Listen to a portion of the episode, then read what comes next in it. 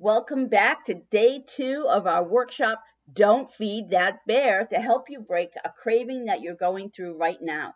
If you did not make it through yesterday, then you need to start again with yesterday. Just start all over. Don't get mad at yourself. Just start all over. We have to break the craving, and it's going to take the whole four to five days. So start back with day one. Stop listening to this audio and go back to day one. Listen about the bears again and decide for yourself, true to form, I am not going to give in to the bear today. This is not a feed the bear day. I am going to stand up to that bear, not listen, and I'm going to win this battle. Now, if you made it through yesterday and you're still having cravings today, that's very natural. It's and they could get intense too because you're fighting it. You're in this war. And the fat brain wants to win. The fat brain wants you to give in and it wants you not to win your battle. So it's going to fight you and you have to stay strong. You really have to stay strong. Now, there are some ways to do it when I uh, when I quit smoking back in the 80s, do you believe they used to let us smoke in our offices back in the 80s? Anyway, I was used to sitting at my desk and smoking. I smoked all day. I had a cigarette going all day long.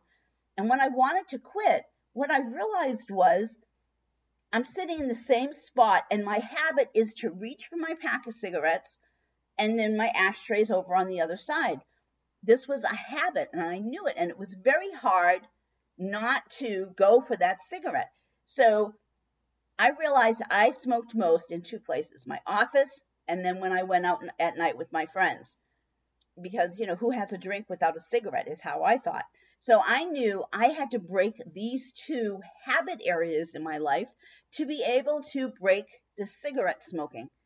So what I did was for three weeks, I did this battle. Quitting smoking is much harder because it's both a physical and an emotional habit that you have to break. For three weeks, I worked on the opposite side of my desk. Now you're thinking, well, that's well, you're still at your desk. No, the visuals were all different.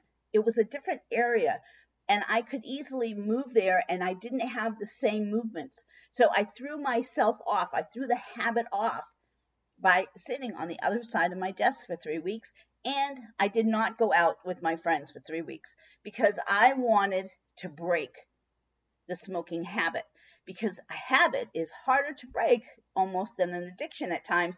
I'm not talking drugs, I'm just talking food. Habits are very hard to break, but if you take yourself and put yourself in a different position, it's going to make it easier for you. A lot of people are so involved in the habit that the cravings come at a specific time of day, at a specific type of event, or with specific people. And when you're trying to break that habit, it's really good to put yourself in a different position. So, say you are a evening snacker and you're doing good. You didn't eat any snacks last night, but you know tonight and you're dreading it that you go sit with the family in front of the TV and you're going to turn on your favorite flicks and and all of a sudden you're going to want to crave crave your your food you're missing. Well then don't go watch tv with your family tonight. Break that little habit even if it's just for a few days. You know i turned when i went raw um, because of the commercials on tv i didn't watch tv for three weeks. For me i guess that's a three week mark for me is to break a habit but i just didn't i didn't want to watch the commercials i didn't want to be tempted by food so I went and did something else in the evenings. If you need to watch your favorite movie, try getting it on Hulu or Netflix and do, watching it on a treadmill or get up and go for a walk. Do something different than what you normally do so that you can break the habit that is associated with this craving. Think about the times you eat you eat this food you're craving, the events around it, the people around it, and to break it, avoid those things. Now you're saying, well, I can't avoid my kids. Well, you know, you can't avoid your kids, but you can definitely put everybody in a different situation. You could even rearrange your living room or put the TV in their room. Do something that is going to switch up your brain when it comes to this, this craving or this habit that you have so that you can make it through these four slash five days. It's so important. It's so important.